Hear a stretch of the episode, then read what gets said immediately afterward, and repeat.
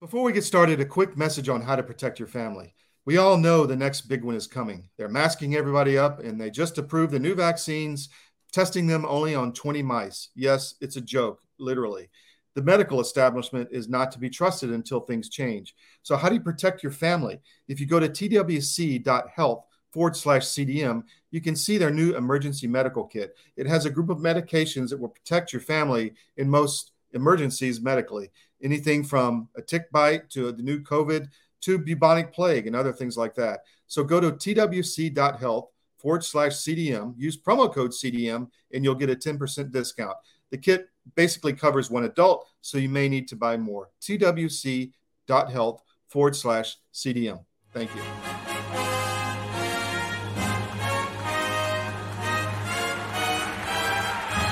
It is necessary to investigate before legislating.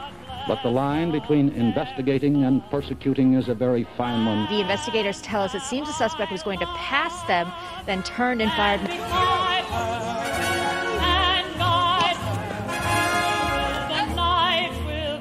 Christine Laura, what you're seeing behind me is one of multiple locations. I rise to support the impeachment of President Donald J. Trump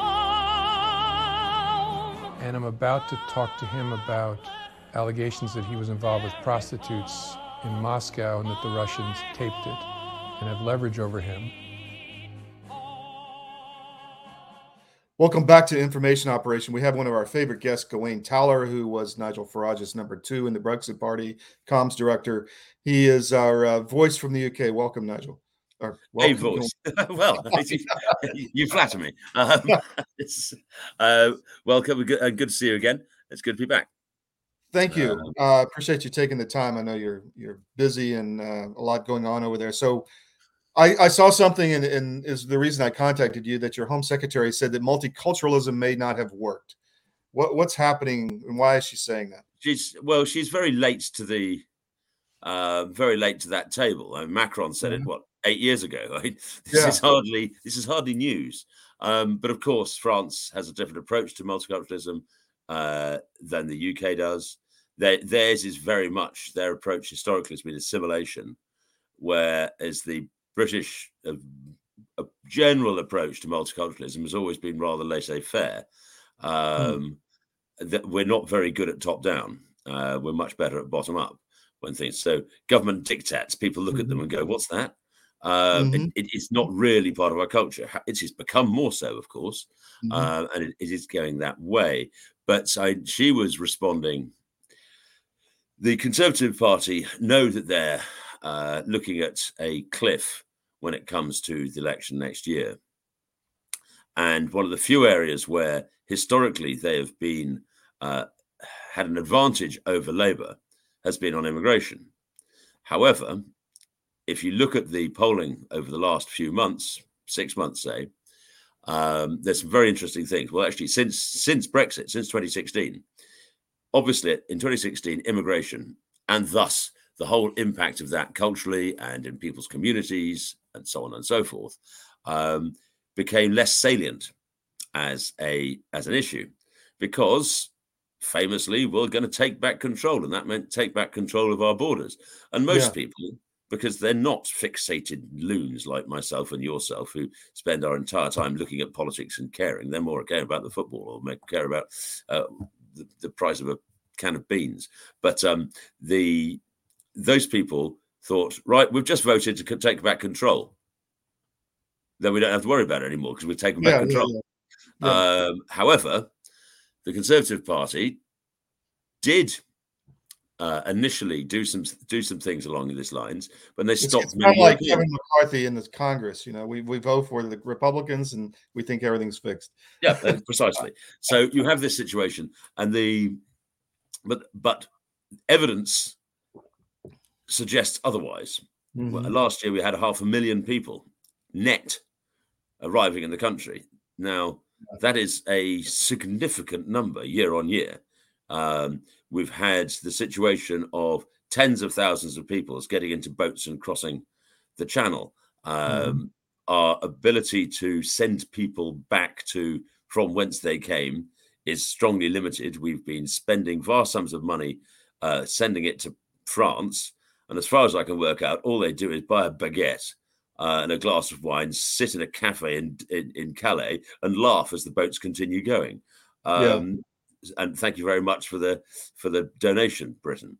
There, right. there, seems to be very little going on.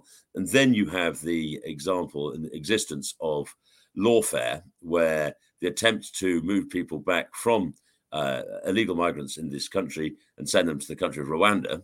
Not that I'm entirely convinced that that's a sensible policy, anyhow, but that was their policy, and nobody has gone because it's been it's been spiked by the courts, it's been spiked by lefty lawyers, um, mm-hmm. and frankly, the, no longer do people trust the Tories. As I say, the polls uh, are now showing Labour more trusted on immigration than the Conservative. Party. This is extraordinary, and it's yeah. not. It's not that people like Labour's policies sort of nail the doors open. Uh, come here's the red carpet and all you come in. It's more that they don't trust the Tories because the Tories promised X and delivered Y. So the the Tories are now desperately trying to pull back a poll lead on an issue which has been their purview for decades. Um, so how does that- let me jump in there. How does it work? I mean, what in the British mind? Okay, I'm going to kick out the Tories because I'm pissed off at them because they're not dealing with immigration. But I know that that the Labour Party is going to open the doors for immigration. So I does, think I think work? What, I think what you find there is it's not that they like what Labour are saying, but they trust them more. Ah. In the sense that Labour will say they're going to do this, but yeah. at least they're going to do it. Whereas the Tories say they're going to do this, and we know that they don't. Um, so you cannot trust a word the Tories are saying. Therefore, even though you disapprove of what Labour are proposing, at least they're proposing something and you suspect they might carry it through. So you know mm-hmm. where you stand. Mm-hmm. So, so the Tories are desperately trying to claw back that trust on immigration. I mean, they've lost trust on the economy, they've lost trust on housing, they've lost trust on pretty much everything. Um, mm-hmm. But uh, immigration is one where they feel that they can come back. Thus, uh, the Home Secretary's comments about multiculturalism. Of course, instantly you had this bizarre situation where you have a lot of commentators on the left launching into uh, Suella Braverman because she is of an Indian background. Mm-hmm. Along the lines of, you're brown, you can't think that way. Uh, brown mm-hmm. people have to think in a way that are prescribed by us left wing brown people. Um, and it's very, very odd. And it really stinks of a racist attitude when you think that all brown people have to think in the same direction. Yeah. Um, her yeah, attitude, yeah. her attitude is her her family, her parents came to the country legally, jumped through all the hoops that were required, and the situation has changed. You didn't have the level of mass migration that you have today. You didn't have mass transit. Like, who knows? Maybe Maybe this is what all this green nonsense is about and net zero is about. If you close down mass transit, you stop a significant amount of the immigration. I don't know. I somehow mm. doubt it. Um, but the so this is the situation where we're at. We have the vast numbers arriving. There's very little uh, assimilation because it's just not formal assimilation uh, because it's just not what we do. Mm-hmm. Um, and that was fine when you have a small number. People muddle along get on, open their shops, set up their business, help their children, dum dum. That was fine. But when you have large numbers of homeless people, British homeless people, um, finding it difficult to find somebody, the, the, the costs have gone up, uh, of, of rental particularly. And you find that the people arriving in boats, these tens of thousands, are immediately being put into hotels that I couldn't afford to stay in. Yeah. Uh, quite literally, I've got some work in London next week or this week coming and I can't afford to stay in the hotels that have been taken over and used for these migrants. Um, we have the same thing in New York City. Yeah. Uh, so you've got that that problem, um, and people are getting annoyed. People are getting really annoyed, uh, and they mm-hmm. also often they'll take over, uh, say, an ex RAF base, an ex air base, or something like that, and these are in the countryside, and you bring in 500 to 1,000 people to live, and you can't lock them up because they're not criminals, but they're housed there, and to live in a village which is only has has fewer population, and the impact that can have on those villages, without being asked, this being done secretly and behind their back, causes great consternation. So she is trying, in her own way, to try and grab back initiative on the subject. Mm-hmm. Um, now, what's interesting, at the same time she's doing that, the Labour Party have made it very clear that they, in the event of winning the next election, that they are planning a new Race Equalities Act.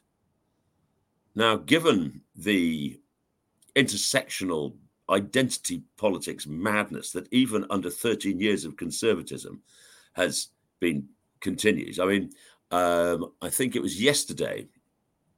Um, yesterday, the Royal Navy agreed to withdraw a training program for intersectional identities uh, hmm. under pressure from a journalist I know.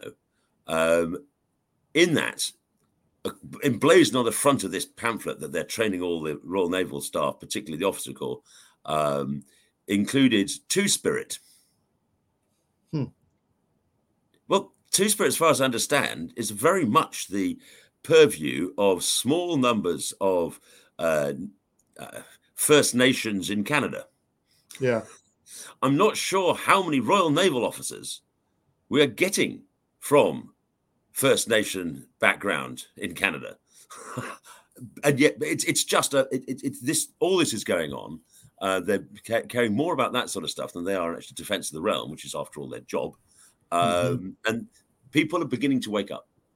Uh, really? and, and, yes, I think people are. There is there's kickback, if, and if because of, all this is part of identity politics, all mm-hmm. of it, mm-hmm. and it's not just ethnicity or religion. It's it is also the identity politics of uh, the the whole alphabet soup uh, gender interests that we have, um, and the two things combine and morph and breed into various other forms of of, of victimhood and victim yeah. status. Well, it's um, Maoism, in my opinion. But, yeah, because I mean, multiculturalism used to be perceived purely on an ethnicity or religion or culture. Mm. Not anymore. Multiculturalism yeah. now includes, as I say, this, the, the, the triple word Scrabble score. Um, yeah. That is our this is our gender identities.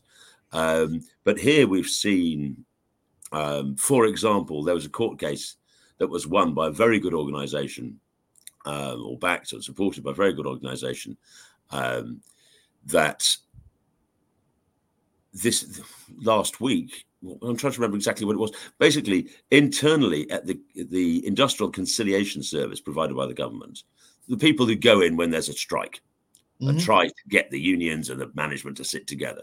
There was an internal discussion board in that, this organization, and somebody they were talking about white violence, whites, this, that, the other, all the normal malarkey, the BLM style stuff. Um, and this fellow said, personally, I prefer the Martin Luther King approach, who's not the color of us. I would look forward to a time it's not the color of the skin, but the content of one's character. Yeah, he was yeah. he was sacked for clear racism. well, I, I, would call that initially suspended, and, and obviously he fought the case, and now one is allowed to say that by law. It's Good. madness that the thought that one didn't have the ability to say that previously, because this is what they were claiming that to, to say that we wish that there was the colorblind approach. We wish that there was we, we concentrated purely on the character of one, the content of one's character. That is now perceived to be racist by some of the extremists. The problem is those extremists are in positions of authority in institutions, in the state, even in uh, even in corporate life. Uh, the DEI, DEI mm-hmm. agenda, um, and but there are these little wins you are now allowed to state publicly that you believe that men should not be in female toilets or in female prisons. You're allowed to state publicly that you think people should concentrate on the character, the content of one's character. Um, these are now there are court cases kicking back, but I still believe the tide is coming in because I don't think those of us of a more traditional dispensation, those of us who have a more small c conservative approach to life, um, who believe in the power of tradition, the importance of tradition and culture, I do not think we realize quite how deep this assault on our mm-hmm. on our way of life, and our belief system, and on our liberties has gone. We don't realize how deep into the institutional life of our countries. Um, and I think that's so. How do we how do we change that in, in the UK and the US? Well, I think, opinion? as I say, there have been. We're starting to see court cases where these things are being rejected. We are mm-hmm. starting to see things of that sort. In America, it's the school boards. People are kicking off in school yeah. boards, and people are getting mm-hmm. themselves elected to school boards.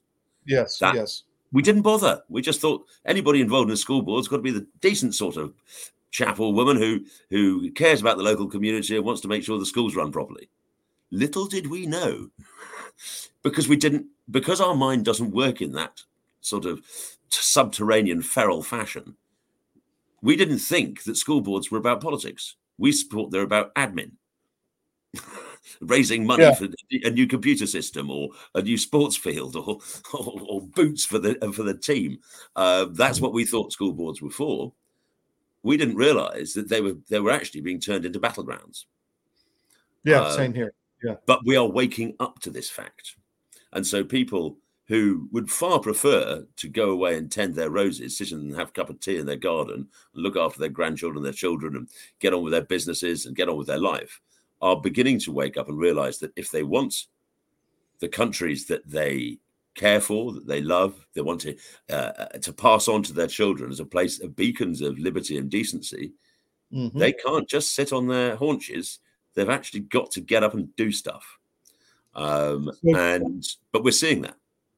So talk to us about the, the, surveillance issue. I mean, where the people are destroying cameras. Is, is that going to pick up?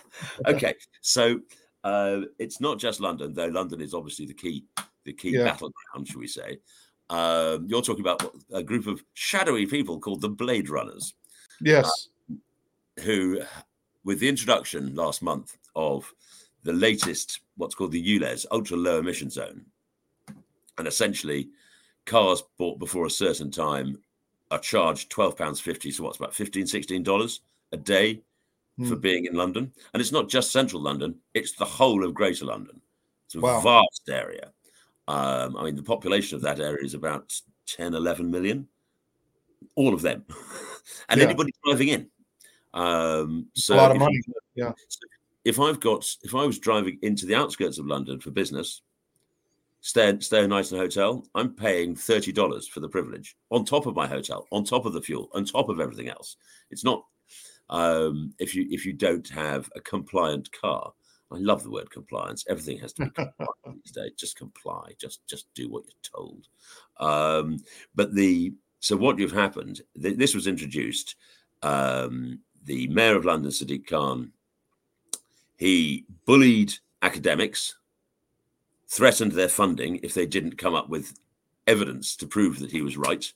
Um, that this sort of thing. He ignored a massive consultation. He lied completely about it and introduced ULEZ anyhow, uh, this zone. And some people have taken the law into their own hands and have disabled. I don't know what the cost. I mean, it's uh, millions and millions of pounds have been spent mm-hmm. on putting a whole series of cameras around to spy on us as we drive in and out of London.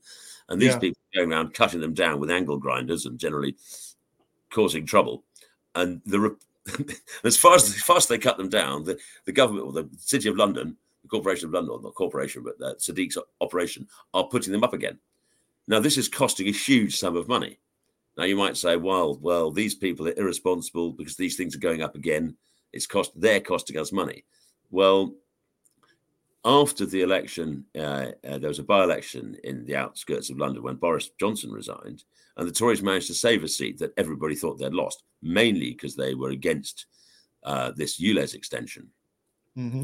Um, there, there are votes. It's very clear. Uh, the prime minister has basically trying to uh, present himself as the champion of the motorist mm. um, in the last week or so, uh, but it's very little and very late. You've got yeah. this. Uh, there's the pushing for further ideas. Do you know what the 15 minute city is? I'm vaguely aware of it. Um, yeah, you basically can't travel outside of it, essentially. Yeah, basically. But it means yeah. that the idea is that on foot you can reach a butcher, a baker, and if you still have them, a candlestick maker. Mm-hmm. Uh, within 15 minutes, and you can go and have your coffee, and it's all very nice, and there's no cars and da da da. da. But where do you think the barrister who is making your coffee lives? Because he can't afford to live in a cutesy little place like that. Um, so it's another. He, he lives in the park. Right? Well, he lives in a state an hour and a half away because he can't afford to live anywhere yeah. near the 15 minute city. Um, yeah. And it's again a bunch of well to do, well meaning, morally, morally very good, good people who are mm-hmm. introducing this because they, we need to worry about the climate and, and, and the nice shininess of our towns and the polished, mm. polished curbstones. Um, meanwhile, the worker Oh, well, I mean, he just serves us a coffee. We're not really interested in his life or her life. And so, what if they have to get a bus for 45 minutes to come and serve me my macchiato oat caramel latte? Um, the, the condescension of the supporters of these schemes is ripe, so ripe it'll fall from any given tree. Um, and so, you are beginning to see a a different sort of us and them. Um, mm. There is a new class system being created, and it's got mm. nothing to do with uh, the old systems. It's a completely different thing. When somebody talks about the establishment, it's no longer sort of colonels and and, and members of the House of Lords. Um, it's a very very different beast. It's people who've worked in charities. It's the environmental yeah. movement. It's things of this or these are the they are the masters now. Um, but as I say, things like the Blade Runners going around with with balaclavas on, cutting down speed cameras and ULEZ cameras, um, they are the new Robin Hood. Interesting. And that's how they're being perceived. Is that going to uh, continue? Do you think? I think it's it's certainly not stopped so far, and there are uh, on a weekly basis. I mean, uh, there was in South London on Saturday. There's a uh, an Indian shopkeeper who does a sort of a 48 hour fast every on the ULEZ business because it's mm-hmm. just driving their prices up. People have to the they're not if you're driving a van, you're doing deliveries. It puts the cost yeah. of those deliveries up for everybody, and it's this weird idea. Oh, the business will soak up the extra costs. No, they'll pass those costs on to people, customers, um, and you'll have less that, business. you have less business, less people turning up, uh, and yeah. people will be going out of business, and people are going out of business. Hotels in that peripheral area of London um, are losing huge amounts of business because why would somebody pay an extra thirty dollars just to turn up, just to be there, when sure. you can go go elsewhere?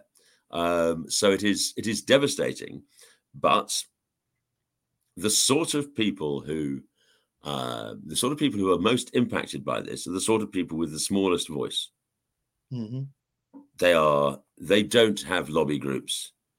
Um, I, there's been one lobby group that I I have to uh, declare an interest. I've been doing some uh, consultancy work for uh, Reform Party, the former Brexit Party, mm-hmm. and our candidate for London Mayor is a guy called Howard Cox. Now, Howard set up an organisation called Fair Fuel. According and it's basically a car lobby.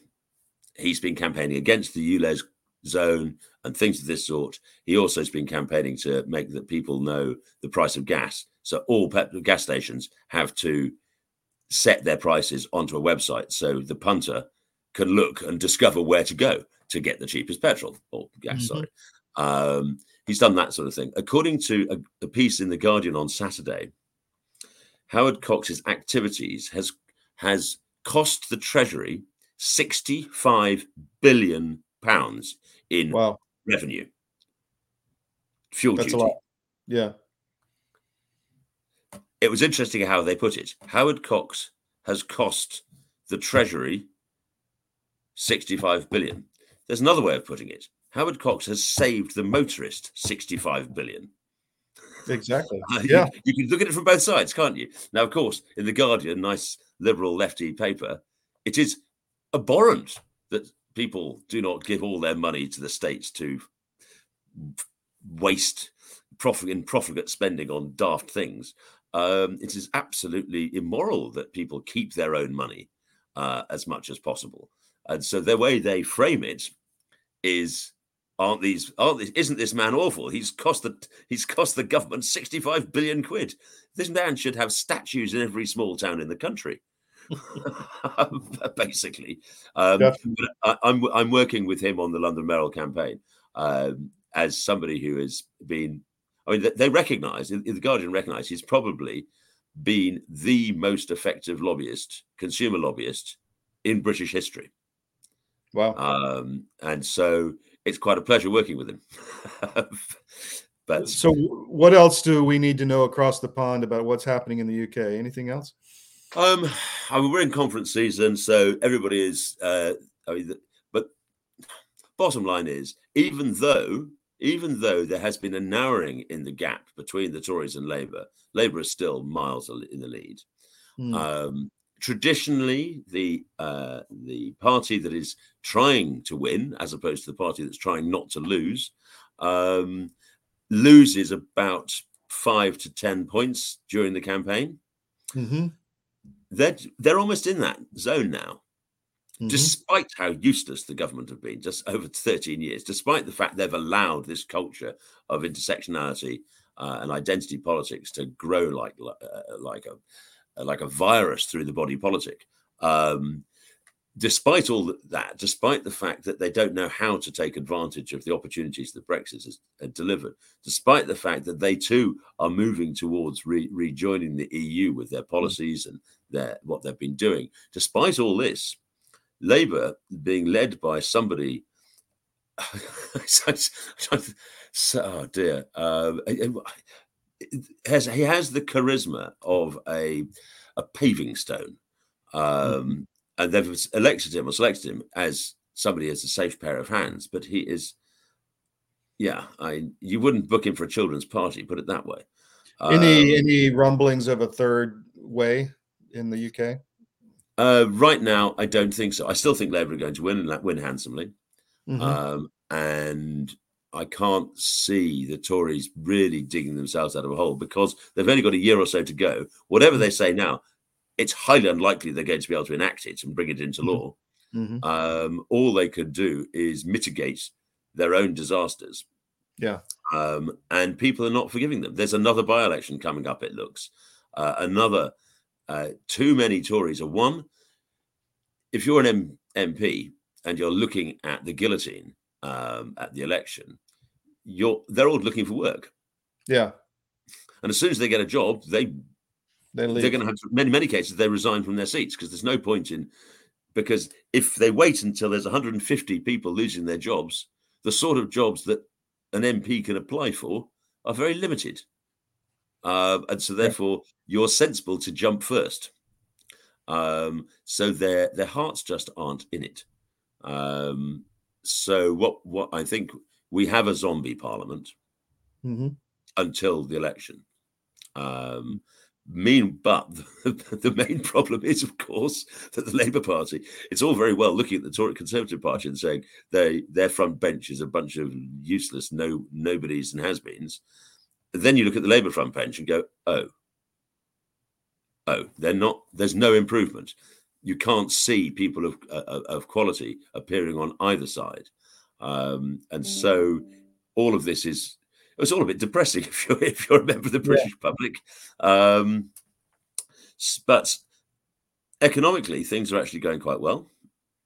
Okay. Um, the the miserableists st- statisticians at the Office of Budget Responsibility have had to admit that they got their numbers wrong, and actually Britain has been recovering uh, in a post-Brexit world. Mm. The there are uh, our manufacturing numbers are good. There's a there's a lot of good stuff out there. It's just this government is so ruddy useless that it doesn't know how to turn the positivity into they can't get the message out that yeah. that we're you actually doing all right.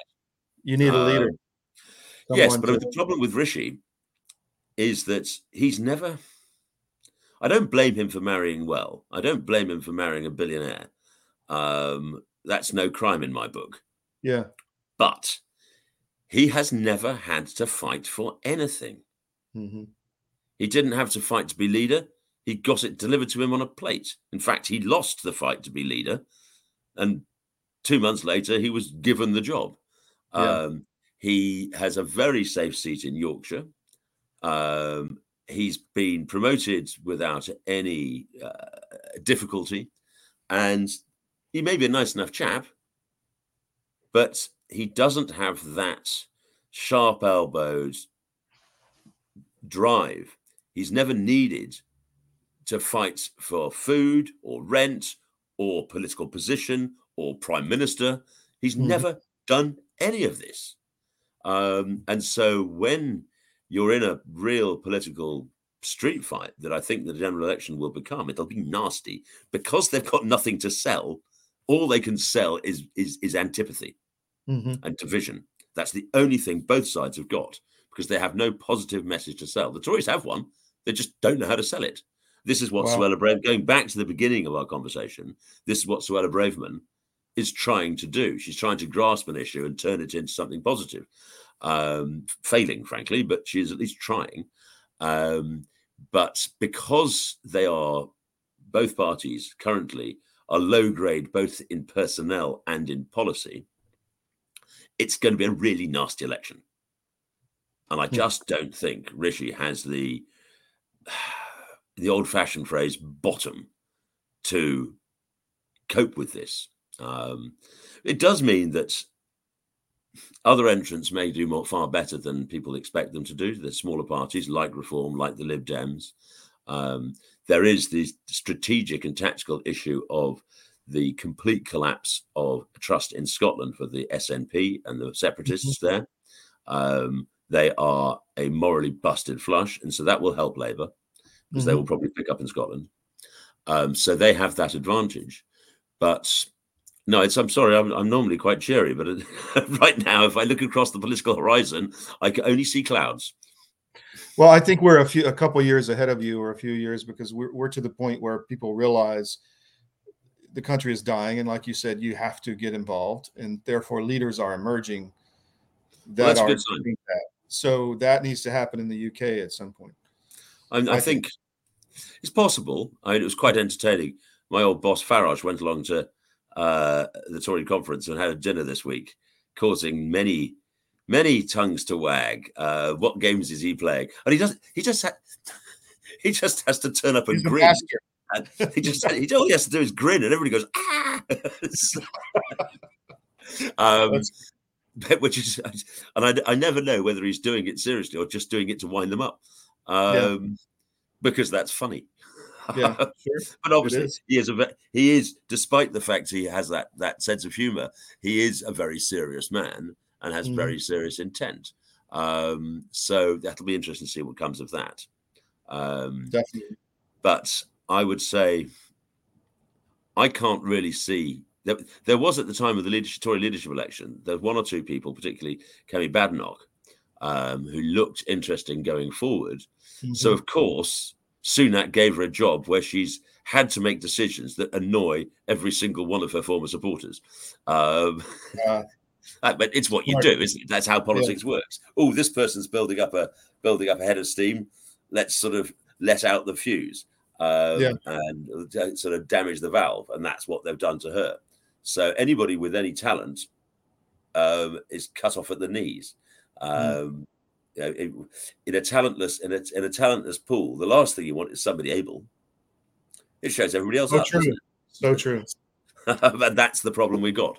Uh, anybody yeah. able is undermined by the mediocrities that, that surround them. Gawain, thank you. I think that's uh, uh, we've covered a lot. So, well, thank you. It's a great pleasure as always and uh, we will uh, look forward to your new column at uh, CDM. So, Great. Look, look forward to posting it. Cheers. Cheers. Bye bye.